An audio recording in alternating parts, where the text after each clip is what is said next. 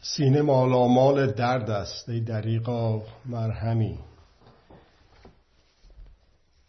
در روزهای بسیار بدی زندگی میکنیم و اون این که این جنایت هایی که سالها بوده در فلسطین توسط رژیم اشغالگر غاصب اسرائیل انجام می شده پشت پرده ابهام سانسور و خودسانسوری ها قرار می گرفته، ولی حالا تصویرهایی که منتشر میشه به یمن وجود این رسانه های همگانی، رسانه های شخصی که در اختیار همگان وجود داره، تونسته به اصطلاح به چشم و گوش بقیه مردم هم برسه. واقعا سینه مالا مال در دسته دریغا مرهمی و واقعا آدم احساس میکنه که این شعر چقدر مصداق داره که امروزی که عرضم به خدمت شما ششم آذر ماه هزار و چهارصد و دو برابر با بیست و هفتم نوامبر دو هزار و بیست و سه هستیم، دوشنبه است امروز و این شعر عرض کردم بسیار مصداق پیدا میکنه و اینکه عالمی دیگر به باید ساخت و از نو آدمی، ولی این یه مقداری شاید برعکس اگر که بگیم، یعنی آدمی دیگر به باید ساخت و از نو عالمی معنا مفهوم بهتری پیدا می‌کنه. ما باستی که هر کدوممون از خودمون بپرسیم که، یا من از خودم میپرسم که من من چه کار میتونم بکنم در این ماجرا، در کاهش جو خشونت.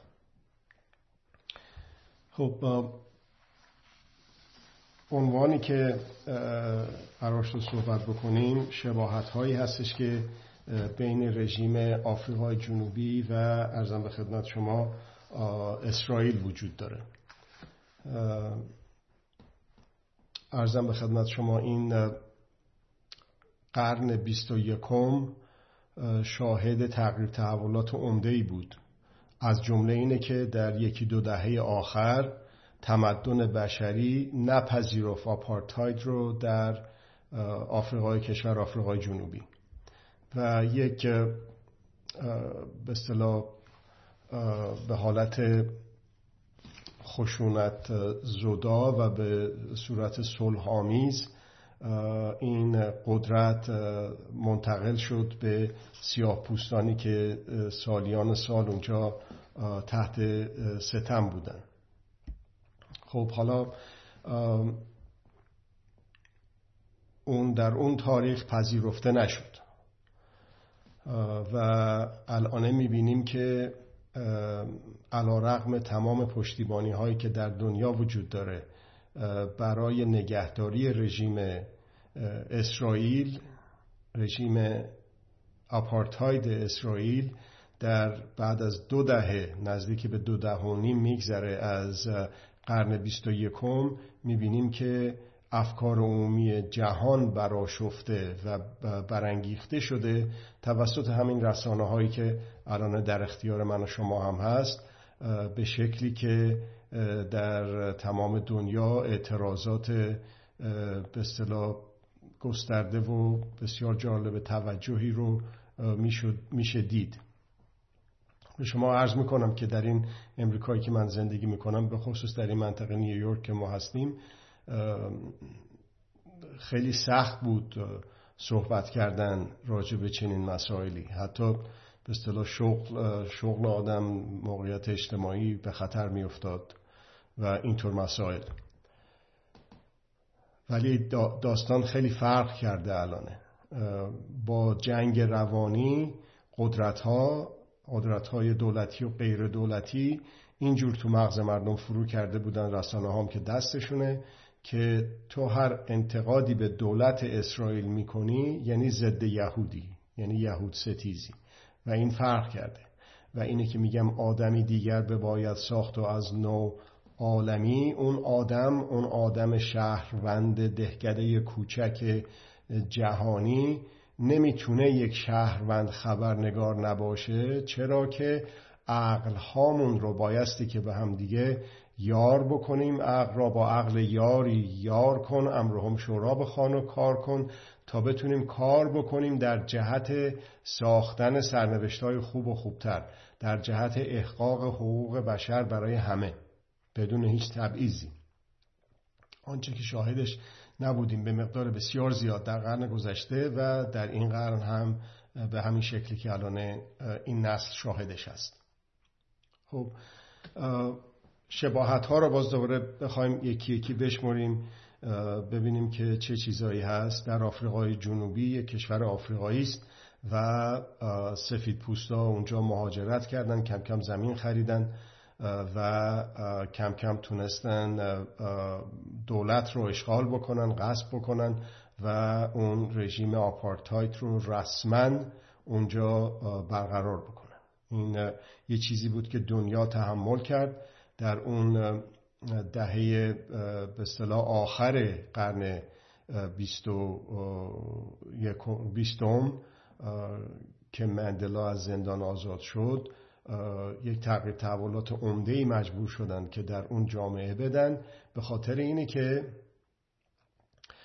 افکار عمومی دنیا دیگه پذیرای اون زورگویی ها و اون خشونت ها و اون خفقان و سرکوب رژیم آپارتاید رو نداشت. حتی توجه داشته باشید که اون موقع این رسانه هایی که الان در اختیار من و شما هست، این رسانه های شخصی که همین الان داریم ازش استفاده میکنیم، اون موقع که نبود که، ولی به هر حال به خاطر اینه که حقوق همه مکانی، همه زمانی و همه کسانی هست، قلب ها جریحه دار شده بود و وقتی که خبرها به جاهای دیگه دنیا می رسید، زیر فشار افکار عمومی قدرت ها مجبور شدن که اون پشتیبانی رو که می کردن از رژیم آپارتاید بگیرن ازش. توجه داشته باشید که از روی مثلا خیرخواهی و دلسوزی و بشردوستی و اینجور چیزا نبود که قدرت‌های دولتی و غیر دولتی پشتیبانیشون رو کم کم از رژیم آپارتاید افریقای جنوبی کم کردن، بلکه در صفحه در کفه‌های ترازو وقتی که قرار داده میشه ضرر و منفعت، یه موقع طولانی بود که منفعتش بیشتر بود تا ضررش. یعنی اینی که مردم رو بزنن، بکشن، زندانی کنن، ناپدید بشن، یه مرتبه قطع‌های زنجیره‌ای و چیزهای دیگه، کسی صداش در نمی‌اومد و گوش تا گوشم خبردار نمی‌شد. اصلا تو غرب هم که اصلا انگار نه انگار آفریقایی وجود داره، قاره آفریقایی وجود داره، ولی با درگیر شدن مردم، افکار عمومی در سراسر دنیا، کم کم ضرر و لااقل دردسرش برای قدرت‌های دولتی و غیر دولتی در غرب بیشتر و بیشتر شد و مجبور شدن حتی اون تحریم‌ها رو اعمال بکنن و کار به جایی رسید که نلسون مندلا بعد از چند دهه از زندان آزاد شد و همون شخص اومد و به اصطلاح در اون مقام به اصطلاح قرار گرفت، در مقام رهبری به اصطلاح یک جنبشی که در ابتدا خشونتگر بود و کم کم خشونت زدا شد. همون شخص مندلا رو عرض میکنم. خب حالا الان همین همینایی که عرض کردم چه شباهتی در اسرائیل هست. قدرت‌های غربی کلیمیان رو در اوایل به اصطلاح قرن بیستم کم کم مهاجرت دادن به فلسطین. فلسطین هم اینی که الان میبینیم که نیستش، که فلسطین به گفته نخست وزیر اسبق اسرائیل خانم گولدا مایر، اون میگفتش که فلسطین از مرزهای عراق، نه اینکه از کرانه باختری رود اردن، نه از شرق کرانه شرقی هم نه، برو بگیر تا عرضم به خدمت شما مرز عراق، از اونور از شرق و از غرب مدیترانه حدود و ثغور این کشوری بود که به اسم فلسطین بود. و خانم گولدا مایر هم تو همون گفتگو مصاحبه‌ای که کرده خودش میگه که برای چند سال گذرنامه فلسطینی داشته خانم نخست وزیر اسبق ارزم به خدمت شما اسرائیل. اینا یک به اصطلاح چیزای دیگه خیلی قابل دسترسی هست، مال زمان ساسانیان و نمیدونم اینجور چیزا که نیستش که. خب بعد از یه مدتی با خریدن زمین ها، با کم کم پشتیبانی هایی که توسط غربی ها می شد، توی سیستم سیاسی اون منطقه اینا دستشون رو گذاشتن و اعلام به اصطلاح به وجود اومدن کشور اسرائیل رو کردن. و اون کشور اسرائیل وقتی که در اون سال نگاه میکنیم چقدر بود واقعا و الان در گذشت این هفتاد و پنج سال به چقدر رسیده، این نشانگر سیاست‌های به اصطلاح گسترش طلبی اسرائیل هست که همین الان دشمن جونش شده. خب حالا این عرضم به خدمت شما زمین خواری ها و این توسعه طلبی ها ادامه پیدا کرد.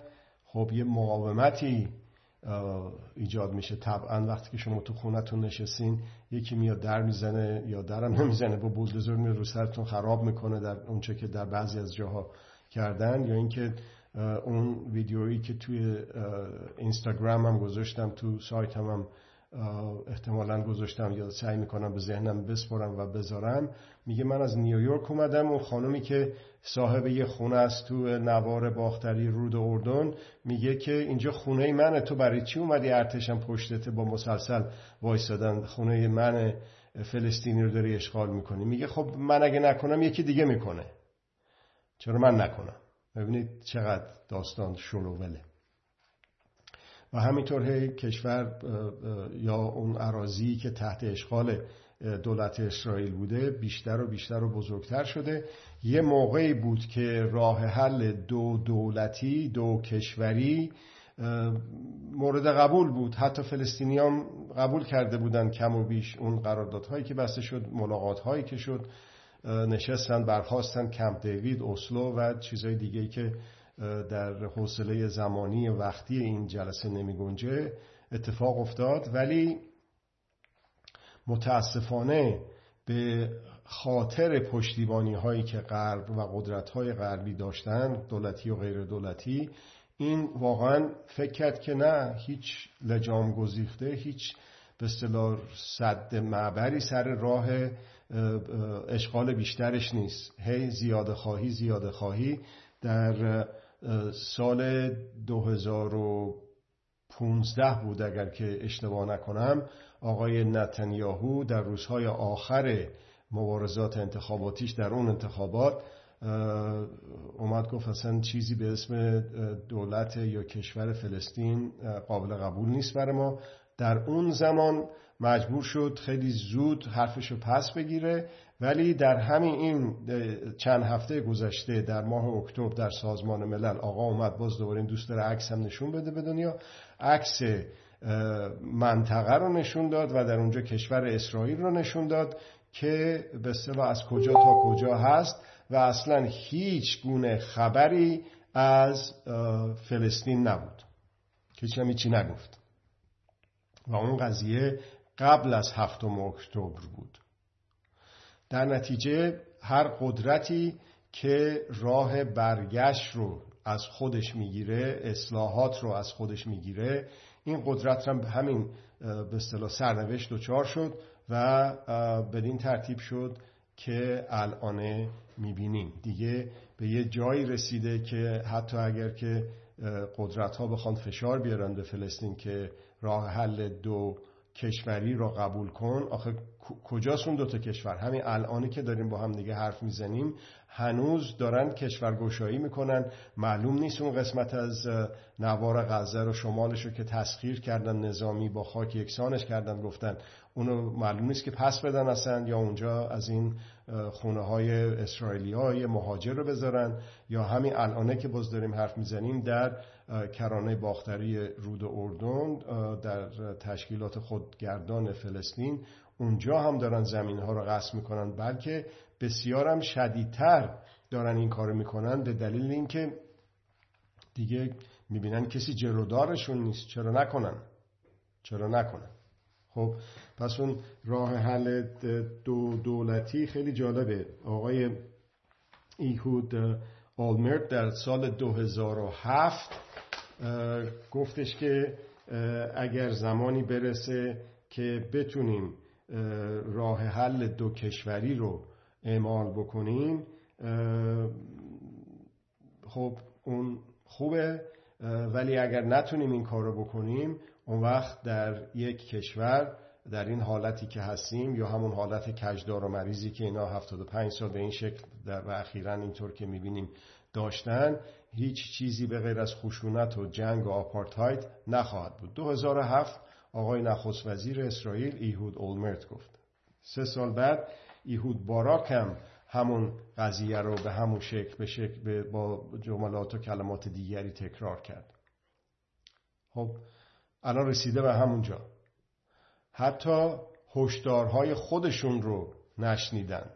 نه روشنفکرای چپ اسرائیل رو عرض نمی‌کنم یا اندیشمندان غیر اسرائیلی و غیر یهود رو عرض نمی‌کنم، خود دولت مردان اسرائیل رو گوش نکردن، بهش نپرداختن، رسیدگی نکردن، اجراش نکردن. حالا رسیده به اینجایی که رسیده که اصلا معنا و مفهومی پیدا نمی‌کنه که اینا بخوان خط و به اصطلاح خط مرزی رو کجا بکشن آخه؟ به محض اینه که آتش بس بشه و جنگ قرار باشه که طولانی بشه، صلح قرار باشه که طولانی بشه، باز دوباره از اون نشست‌ها و مذاکرات بدون انتها که اسرائیل فقط حواسش هست که چجوری این به نتیجه نرسه، چجوری این همینجور تو بنبست قرار بگیره، هر توافقی هم که میکنن بعدن بزنه زیرش، این دوباره به اصطلاح ادامه پیدا خواهد کرد اگر که افکار عمومی دنیا این کاری که تا حالا کرده ظرف این پنج هفته و بیشتر از هفتم اکتبر عرضم به خدمت شما انجام بده و بیشتر. یعنی چه کردیم ما؟ ما قدر خودمون رو دونستیم به عنوان شهروند این دهکده کوچک و هر شهروند یک خبرنگار، خبرنگاری که وسایل خبرنگاری در اختیار هممون هست. هیچ هم لازم نیستش که سفر کنیم بریم غزه، هیچ هم لازم نیستش که کار و زندگی معمولیمون و هر چی که هست بذاریم کنار و فقط رسانه‌گری بکنیم، اخبار رو منتشر بکنیم. در مورد به اصطلاح تجاوزات به حقوق در غزه هیچ لازم این کارا نیست. در جوار زندگی معمولی خودمون انقدر راحت شده استفاده از این وسایل که استفاده نکردنش واقعاً باید پرسید که چرا؟ باید پرسید که چرا؟ خب حالا آیا کلیمی های دیگه‌ای که اینا در تمام دنیا دنبالشون میفتن که آقا محض رضای خدا بیا به اسرائیل مهاجرت کن، حالا با این وز... وز... به اصطلاح مسائلی که پیش اومده قبول میکنن بیان؟ بعید میدونم. همونطور که در آفریقای جنوبی دیگه از یه موقعی سفیدپوستا دیگه میدیدن که نه، زیاد مثل که بی دردسر و بی خطر نیست مهاجرت های جدید به آفریقای جنوبی. در اسرائیل هم همینجور خواهد شد و شده. الان کسانی که اونجا هستن بسیاری مثلا از کشور رو ترک میکنن. فرودگاه در اون ابتدای جنگ یک بنبستی بود. بعضی از کسانی که اونجا بودن حتی با کشتی های از اونجا به اصطلاح مجبور شدن که خارجشون بکنن. خب دنیا وارد یک فاز دیگه ای شده از تمدن بشریت. تکرار به اصطلاح مسئله جورج فلوید که در امریکا کشته شد و در اونور دنیا تظاهرات باعث شد که مجسمه برده فروش رو بعد از چهار قرن بکشن پایین تو بریتانیا، این به ما یادآوری میکنه که در یک عالمی دیگر زندگی میکنیم به خاطر آدمی دیگر ساخته شده، ولی میتونه بهتر بشه. الانه همونها رو به عنوان سکوی پرتاب، پله هایی که ازش در تمدن بشریت میشه رفت بالا، میشه استفاده کرد و الانه یک موقعیت طلایی پیدا شده واسه خشونت زدایی در منطقه و در دنیا و از بین بردن رژیم آپارتاید. زمینه‌شو کی فراهم کرده؟ خود این رژیم آپارتاید. یه یادآوری، آقای محمد رضا پهلوی در خرداد هزار و سیصد و پنجاه و شش سه نفر از فعالان سیاسی در ایران بهش نامه نوشتن که آقا نکن این کارو، ادامه نده این راهی که داری میری، کشور در خطر انقلاب خواهد شد و گوش نداد. البته درست همون حالتی که اسرائیل تا قبل از هفتم اکتبر گوشش بدهکار نبود به حرفایی که در سراسر دنیا در مورد این جنایت ها زده میشد. خب الان هم میبینیم که ترازوی منفعت و ضرر کفه هاش داره به سمت ضرر و لااقل دردسر عرضم به خدمت شما میل میکنه. یک جنبشی هست که در سراسر دنیا هست، بی دی اس، که Boycott, Divest and Sanction، که محصولاتی که مال اسرائیل هست رو اونا رو نمیخرن، همجور تو سوپرمارکت معمولی که میرید نمیخرن مردم، یا فروشگاه هایی که دولت اسرائیل رو پشتیبانی کرده مردم تحریمش کردن، مثل مثلا ستارباکس، مثل مثلا مکدونالدز ساندویچ فروشیه و اینجور چیزها، و بسیار مؤثر بوده. باورتون شاید نشه ولی قبل از الان، مربوط به الان نیست، قبل از این حمله به اصطلاح هفتم اکتبر در بسیاری از ایالات متحده امریکا، در ایالات امریکا اینی که اسرائیل رو تحریم بکنید یه جرم محسوب میشد و دست کمش این بود که قراردادهای دولتی و خریدهای دولتی و مال ایالتی رو شما رو به اصطلاح منع میکردن، تحریمتون میکردن.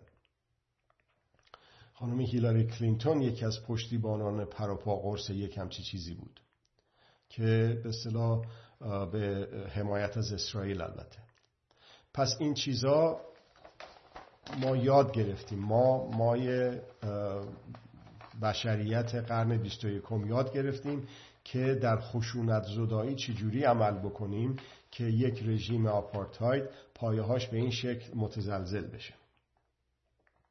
خب الانه دردسرش اسرائیل واسه قدرت‌های غیر دولتی و دولتی داره بیشتر میشه.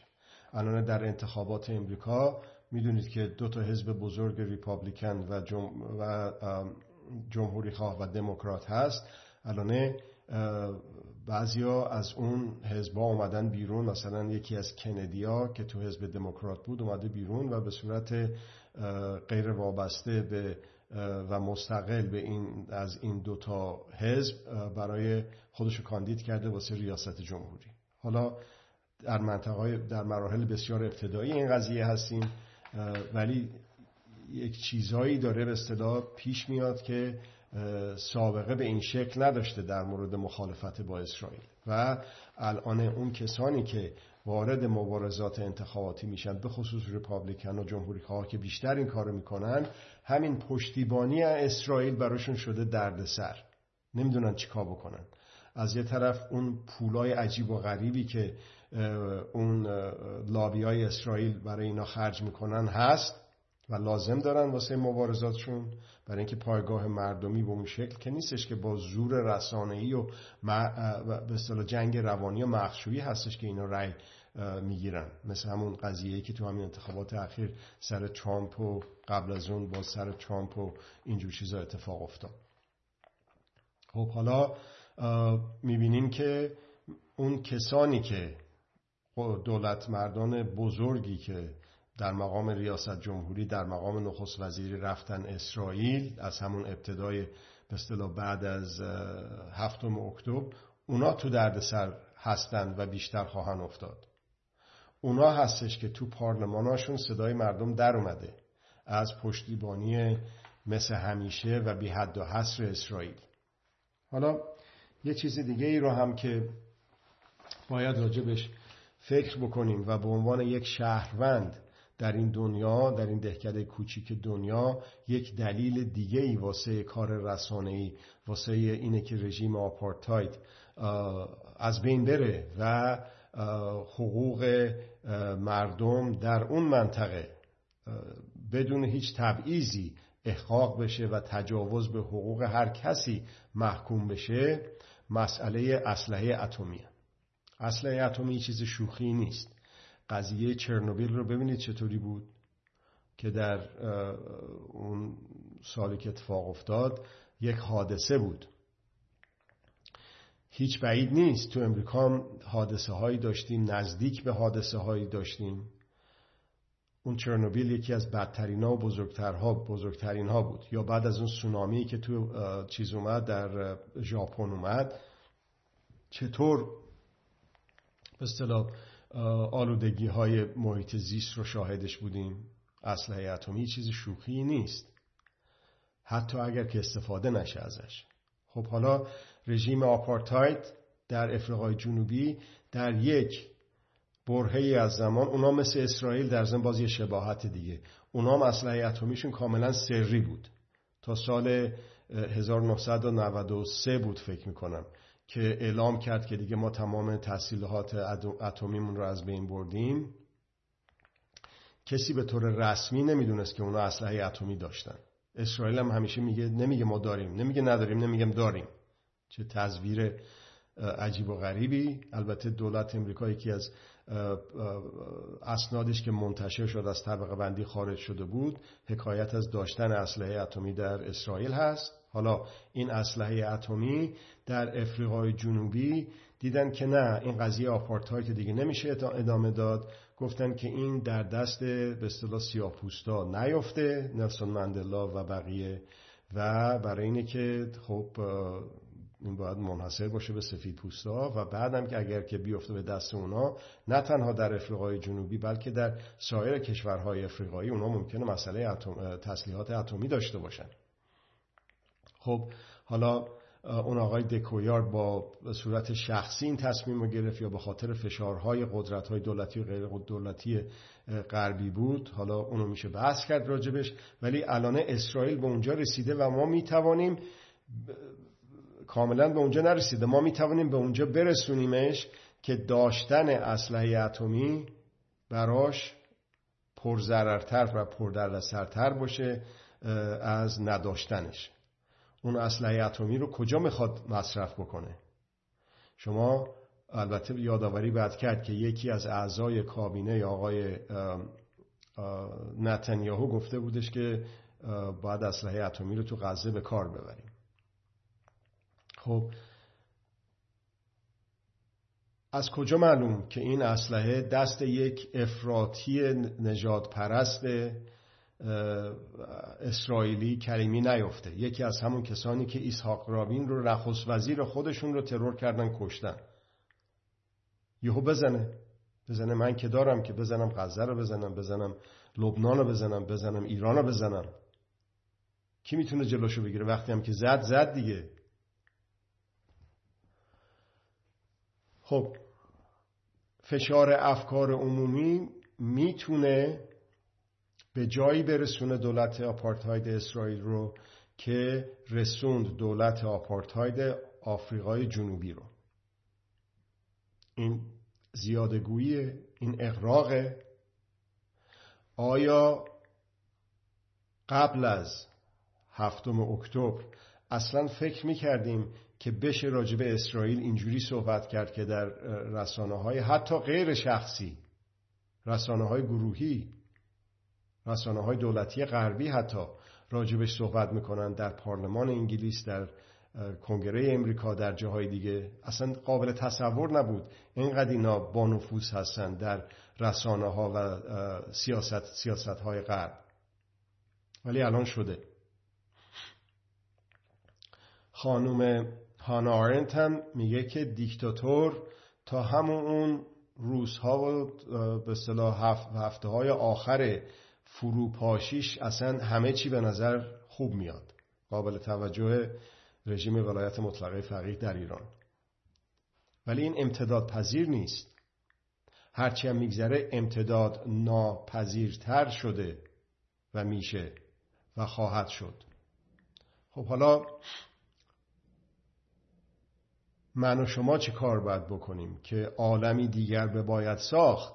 حالا بشینیم یکی بسازه عالمی دیگر که خشونت نباشه توش، این جنگ و خونریزی ها نباشه توش، خطر حمله به ایران نباشه توش. نه، اون منفعل بودنه، اون بیغم بودنه، اون برازنده انسان قرن بیست و یکم نیست. خب حالا ممکنه بپرسید شما مخاطب عزیز من و من از خودم ممکنه بپرسم که خب من آخه چی کار میتونم بکنم در خلع سلاح اتمی اسرائیل؟ به نظر خیلی کار گنده‌ای میاد، نه؟ ها. ولی چی کار کردیم من، شما، افکار عمومی که اسرائیل رسیده به اینجایی که رسیده؟ اصلا قابل تصور نبود با این همه قدرت رسانه‌ای که در اختیارش هست، با این همه سانسور و خودسانسوری که در اختیارش هست، اصلا بشه این چیزا رو نشون داد راجع به اتفاقاتی که همیشه میافتاده در غزه. مگه وقتی که گفت عمالقه، ما ایرانی‌ها رو گفت عمالقه هستن؟ در چند چندین سال پیش کسی چیزی بهش گفت؟ ولی الان راجع به فلسطینی همون روزای اول گفت عمالقه، هزار جور ریختن رو سرش، گفتن این مصداق بارز جنایت علیه بشریته، جنایت‌های جنگیه، پاکسازی قومیه. همین یه جمله که در مورد ایران گفت هیچکی نگفت، هیچکی اعتراض نکرد، اصلا این گوش تا اون گوش هم اصلا خبردار نشد که این آقا همچین نقشه‌ای واسه ایرانی‌ها دارن اسرائیلی‌ها. خب پس ما چی کار کردیم؟ قدر خودمون رو بدونیم دیگه، خودمون رو مطلق نکنیم. انسان یه موجود نسبیه ولی یه موجود فعالم هست. میگن حی و حاضر، حی و حاضر، زنده، حاضر، حاضر در حاضر در ساختن سرنوشت‌های خوب و خوبتر. هر کدومون به سهم خودمون به نوبه خودمون در دسترسمون هست وسایلش، هیچ موقع به این ترتیب نبوده. همین افشاگری هایی که خبرنگارهایی که توی غزه هستن به دنیا مخابره میکنن، در ضمن سابقه نداشته در تاریخ کشتار خبرنگارها که در این مدتی که گذشته تعداد خبرنگارها رو بکشن و به قتل برسونن به این تعدادی که الان هست. پنجاه و چند تا شد، گفتن شاید شصت تا الان در این لحظه‌ای که با هم دیگه داریم حرف می‌زنیم، زیادتر میشه دیگه. صد و پنجاه شصت تا فقط خبرنگار در این به اصطلاح چیز در نوار غزه فعال بوده و تحت فشار هستن و خانواده‌شون رو کشتن و خودشون رو کشتن و اینها. ارقامش رو من در رسانه‌های خودم گذاشتم، الان دارم به حافظم رجوع می‌کنم و دقیق‌ترش در رسانه‌هایی که دارم هست. پس هر کدوم از ما به سهم خود به نوبه خود، انسان انسان نسبی، میتونیم عالمی دیگر به باید ساخت و ما سازنده عالمی دیگر باشیم، به شرطی که آدمی دیگر به باید ساخت. یعنی آدم رو، نه اینکه یک کسی بره یک آدم دیگر، از خودش باید شروع کنه آدم. ساختن عالمی دیگر به باید ساخت و از نوع آدمی، از آدمی شروع میشه نه از عالمی. عالم ساخته میشه توسط آدم‌هایی که توش زندگی میکنن. پرقدرت‌ترین ابرقدرت‌ها در دنیا افکار عمومی است. افکار عمومی ابرقدرت قدرتمندترین ابرقدرت‌های دنیاست. و اون ماییم، منم، شمایید. شمای شمای تکی، نه شمای نوعی، شمای شخصی. و اینی که در دسترسمون هست به راحتی میتونیم ازش بیشتر استفاده کنیم. دیدن اون صحنه‌ها بسیار دلخراشه، ولی میشه دیدن اون صحنه‌های دلخراش رو، اون غم رو در دل تبدیل کرد به شادی. اینه که اون شخصی که کشته شده، اون بچه‌ای که توی آغوش پدرش جون سپرده، اون اسم داره، اون وجود داره، اون پدر وجود داره. اگر که من، اگر که شما اون فیلم‌ها رو، اون اخبار رو، اون آمار رو منتشر کنیم در رسانه‌های خودمون، در رسانه‌های لااقل ایمیل که میتونیم بزنیم، دو تا فیسبوک میتونیم لایک بزنیم، نمیدونم توی اینستاگرام میتونیم که لایک بزنیم، توی واتساپ که میتونیم به دوستامون بفرستیم. هزار جور راه امن هست.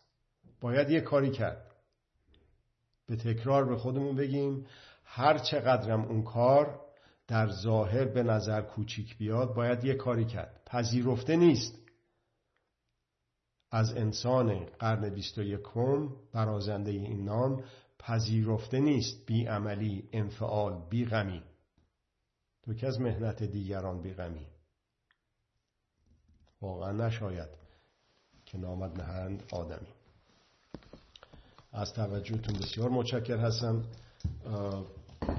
این صدا خاموش نمیشه، صدای افکار عمومی دنیا را عرض میکنم و پژواک بیشتری پیدا خواهد کرد هرگاه هر چه تعداد بیشتری از ما وظیفه خبرنگاری خودمون رو بهش واقف بشیم و اون رو اجرا بکنیم، اون وظیفه رو اجرا بکنیم.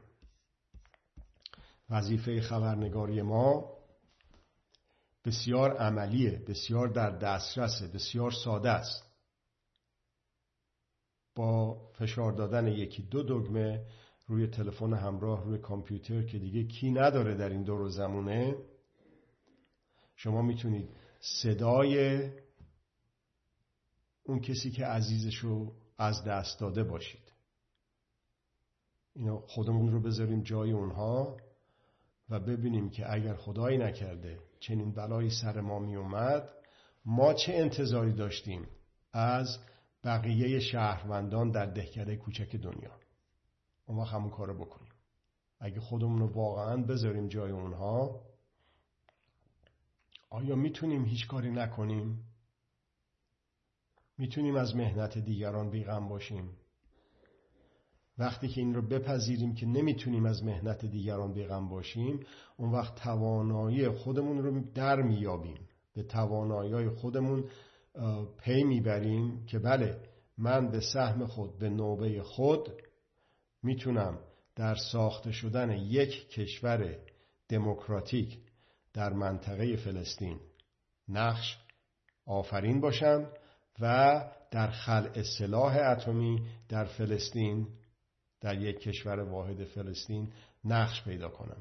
به سهم خودم، به نوبه خودم یک کاری بکنم، حتی اگر که اون کار در ظاهر به نظر خیلی کوچیک بیاد. ممکنه بگیم که خب قدرت ها که نمیذارن، چطور میتونیم ما این کار رو انجام بدیم؟ خب آیا این سوال جوابش اینه که پس بریم خونمون، بریم بزنیم هر کاری دلشون خواست اینا بکنن؟ اون پذیرفته نیست. رهروی باید جهانسوزی، نه خامی بی‌غمی. از توجهتون خیلی ممنون هستم.